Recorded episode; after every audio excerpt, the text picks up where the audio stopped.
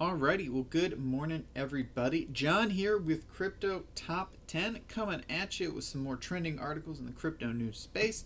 Right off the top, uh, happy belated Thanksgiving to everyone in the United States who was celebrating. I hope you stayed safe. Uh, wife and I and uh, the son had a pretty subdued Thanksgiving with ham because neither of us really cares for turkey. But that is neither here nor there. It was nice though nice and quiet, peaceful.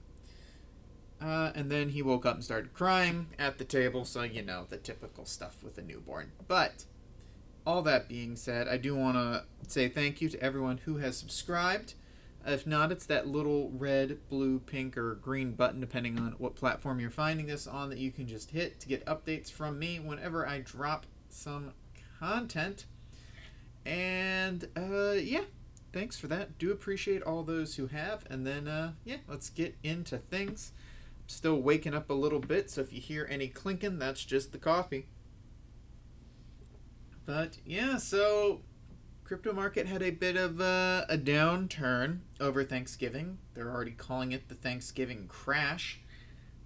I mean, Black Thursday, Black Friday, it's just kind of a, well, Thanksgiving bloodbath sounds better to me, but eh, whatever. However, Bloomberg is still pretty happy with the asset overall, and even though they've been a bit of a critic in the bit of Bitcoin in the past, it seems that uh, things are starting to win over them. So, in an article published today, uh, the publication, known for its pessimism, highlighted a range of Bitcoin metrics that point to a pretty bullish future. Uh, included in the evidence were record high Bitcoin futures with open interest, non zero wallet numbers uh, being at an all time high, hash rates, and the lack of correlation between Bitcoin and other macro assets. Uh, it just look at the market technicals and Wall Street's growing embrace of the world's biggest digital currency. Uh, Bloomberg referenced what it described as crypto diehards, or you know, people that are heavily involved in the crypto space that they quoted uh, who are rejecting the idea that the current price gains are just another bubble. I am not. Well, I guess I am a crypto diehard. I'm not included in this group of them, obviously, but I do agree this is different than 2016. The networks are stronger, the exchanges are better, the use cases are higher, the public knowledge is better, and the institutional players are here to stay. Uh, separate from this, an interview with Bloomberg TV on Friday. Uh, meanwhile, saw Antoni Trenchev, CEO of Nexo, forecasting Bitcoin is hitting an all-time new, a new all-time high by the end of this year, uh, stating the digital gold narrative is stronger than ever. If Bitcoin can capture just 10% of the total market cap of gold, we will be at 50k in no time. I agree with him uh, digital gold is a very strong selling point. I mean, when you talk about buying gold, you're talking about buying gold by the ounce. Imagine if you could buy gold by the bar, or a, a half bar, a quarter bar. I mean, a full Bitcoin is out of reach for the average American at this point, even at these vastly subdued price levels, clocking in at 16,760 bucks right now thereabouts, you can, you know, the average person might be able to come up with 8,000 for half or 4,000 for a quarter. Just wait until the day when you're talking about buying things a thousand satoshis at a time. That is when uh, we've made it. But part of the crypto's positive image stems from its now eight month growth spurt since its March crash, uh, during which it has consistently outperformed the other macro assets. Even after dipping all the way back down to where it is, Bitcoin's year to date return still stands at 135% against 19% for gold and 12% for the S&P 500. Though I will say 12% for the S&P 500 is still pretty darn good for the stock market. I wouldn't mind a 12% return, and I certainly do not mind the 135% return uh, that I've got on any assets I bought back at the beginning of the year. Not much. So, is Bitcoin gonna replace gold? I mean, Future and Fund Flows are saying yes. Uh, the future open interest is rising and in, investor inflows in Bitcoin versus the same declining for gold indicate that the cryptocurrency is kind of gaining an edge because of its price appreciation. I think it's going to become like six of one, half dozen of the other. As people pull out of gold and put into Bitcoin, it, gold will go down, yes, but that just creates an opportunity for it to go back up in the future.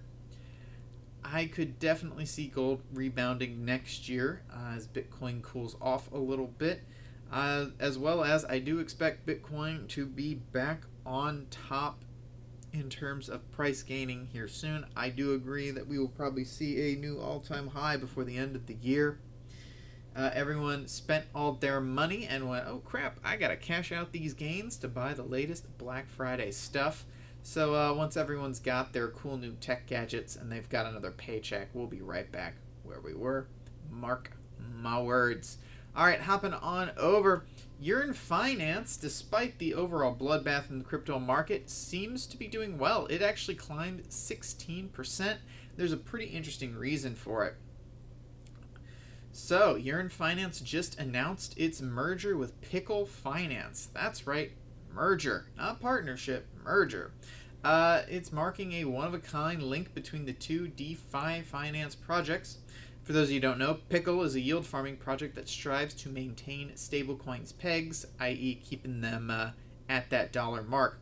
Two days after this merger, Yearn then announced a similar partnership with Cream, a decentralized lending protocol running atop Ethereum. A day later, on Friday, rumors are starting to circulate that Andre Cronje, the Yearn Finance founder, is also looking at to merge or possibly acquire Sushi SushiSwap. Yeah, so it's kind of looking like uh, I don't know. Yearn's becoming a pretty big powerhouse in the space. Cronje's certainly making good moves. Uh, there were a couple skeptics out there who criticized Cronje for unilaterally signing these new partnerships without calling for a governance vote amongst YFI holders, which I do think that's actually legitimate criticism. This is a DeFi project. You should probably be vetting these things through your users. However, uh, the vast, and I mean vast majority of Yearn Finance's community is going to ignore the criticism because. Uh, this is going to drastically grow the YFI ecosystem, and a 16% increase in price ain't nothing to scoff at. Some of the more happy ones are calling Yearn Finance the first emerging, quote, conglomerate of DeFi. Uh, that also explained why YFI made a comeback recovery in a week that saw the majority of cryptos just get slaughtered. Um, yeah, I'm incredibly bullish on YFI, especially making these moves. I do acknowledge that, yeah, Cronje probably shouldn't just be unilaterally signing these partnerships, but if the DeFi community would like to elect, you know, like a small panel of people who could make these types of decisions quickly and give them, you know, very limited power, that probably wouldn't be a bad idea. It wouldn't compromise the market while adding uh, legitimacy to what he's doing. But as long as he does what is good for Yearn, people really aren't going to complain. So yeah. All right, let's hop on over. Uh, Libra, for those of you don't know, a stablecoin Facebook was trying to put out, uh, is ready for launch early next year, per, per a report from Financial Times. Uh, conceived back in 2018, Libra was initially supposed to be an internationally used and accepted coin backed by various fiats and $27 billion conglomerates. However, regulators soon crashed that party for a pretty good reason and took action to cease the development of Libra, citing it as an attack on monetary stability and a medium for terrorist financing. Uh, yeah, they literally wanted to make it, if you had a Facebook account, you could, with any currency, buy Libra. In effect, Facebook trying to circumvent the monetary system and, quite frankly, creating almost a one world currency overnight. After this, uh, Libra's corporate partners like PayPal, MasterCard, and Stripe all kind of uh, dipped out of there. Cue SpongeBob meme. Uh, but now, the project back into the limelight with the less ambitious version. Uh, this will be back to one-on-one basis with the U.S. dollar, eh, pretty much just like USDC, uh, just any stablecoin. Uh, additional fiat pegs will be rolled out at a later date after thorough legal and regulatory compliances. So, all right, we won't do it all at once, but we'll kind of just step by step, we'll ease you into it. Uh, meanwhile, a report added that some Libra members, in, such as Spotify and Uber, may onboard the currency as a payment method to their platforms as well, but they're going to wait to see how things would go. Again, yeah, it's getting to that one world currency level, and I don't want a central any centralized entity, specifically Facebook, having that level of control. That's some cyberpunk level of stuff, in my opinion. All right, hopping on over. Uh, for those of you who may or may not be aware, uh, on November the 25th, so not too long ago, uh, Coinbase experienced uh, elevated error rates. Basically, they crashed. Uh, that is not something that is uncommon, and it probably didn't serve to help what became the Thanksgiving crash or the Thanksgiving bloodbath. But uh, they found their scapegoat. Well, probably legitimately. Uh, basically, a lot of their backend systems were, uh, use AWS or Amazon Web Services, and there was a service outage, and that's what caused it. Uh, these AWS issues also had a significant impact on the tech sector in general. Uh, Adobe Spark, Flickr, and a lot of online newspapers were all affected within uh, the last day. Headlines have run with claims that the outage took out a portion of the internet and hobbled businesses. I mean, yes, but the exact portion I feel like is like 1%. So, I mean, oh well. Um, but no, it definitely did uh, affect things down kind of more on the micro level with all of us. So this latest outage is not something entirely new. Uh, it's happened before. Coinbase has had nine separate issues that led to different types of outages. Um, and there's quite frankly a lot of uh, widespread discontent. CEO of Coinbase, Brian Armstrong, took to Twitter to state We're working hard to add additional capacity, both in servers and customer support, to deal with increased traffic. Thank you for your patience during this time, and thank you to the team at Coinbase working hard to serve our customers. Bull runs can be exciting and stressful. I do agree with him on uh, part of those things, but you really. Oh, God. I can't criticize it. He's not doing anything different than any other business does. You run with the bare bones that you need, hiring on additional and laying off extra as you go. That's how it works. You might like it, you might not. You might think they should have enough people on hand to meet whatever demands may show up. But if that demand doesn't show up, you now have 15, 20, 30, 40, 100 people sitting around collecting a paycheck doing nothing, and no business wants that. Though uh, I wouldn't mind if there's a business out there that wants that and is hiring. I am available. Hopping on over, we haven't talked about this in a while, but a little report on China's uh, BCN or blockchain, or sorry, BSN, Blockchain Service Network. Uh, it's a, introducing support for another new batch of major blockchain protocols on November the 26th, it announced it's going to be integrating Polkadot, Oasis, and BitYuan into its ecosystem on the 30th of November. Uh, Polkadot is designed to connect multiple separate blockchains into one unified network, and it also enables the processing of numerous transactions on several chains in parallel, or parachains as they call them, which uh, brings another level to network capacity. Oasis specializes in private and scalable DeFi tools, and BitYuan is a blockchain solutions provider for Chinese companies.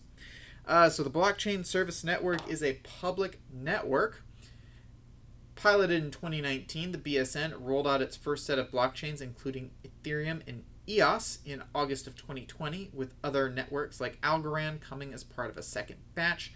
Uh, basically, you are able uh, as a global any global developer to access a certain network through BSN's global public city nodes and portals uh, in order to deploy and manage their own permissioned chains on the BSN International. Developers have to create an account on the official website.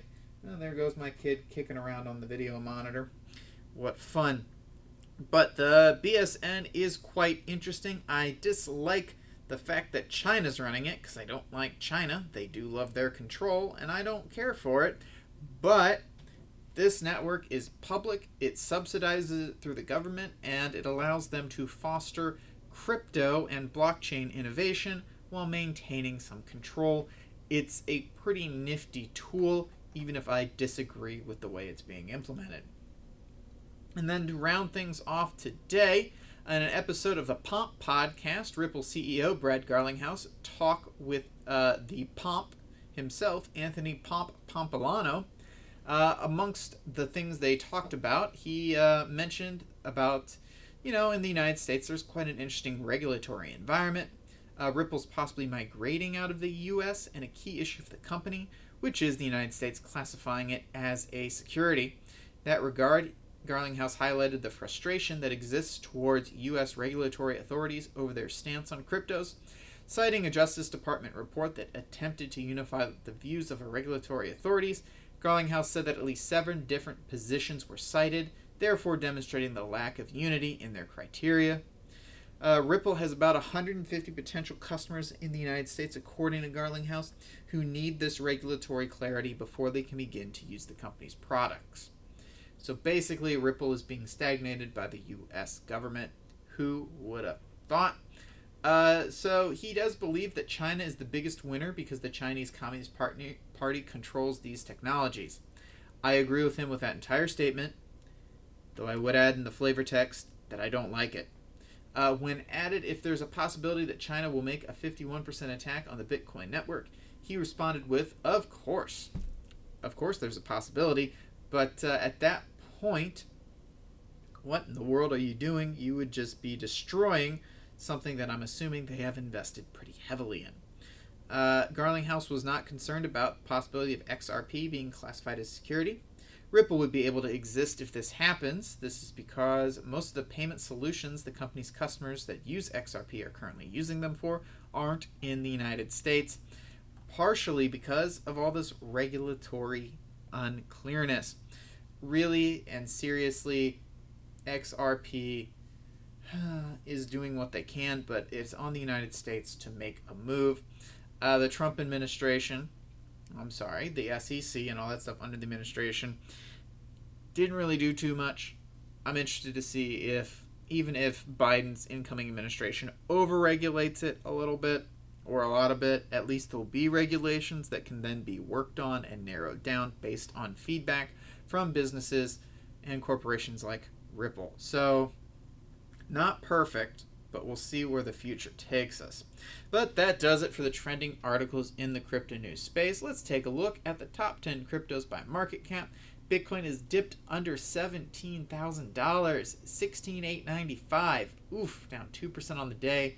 Ethereum, which I believe was over 600 at one point, is back at 511 down 1.72% on the day. XRP is holding a little bit flat, but they made it up to almost a dollar if I remember correctly. They're back down around half.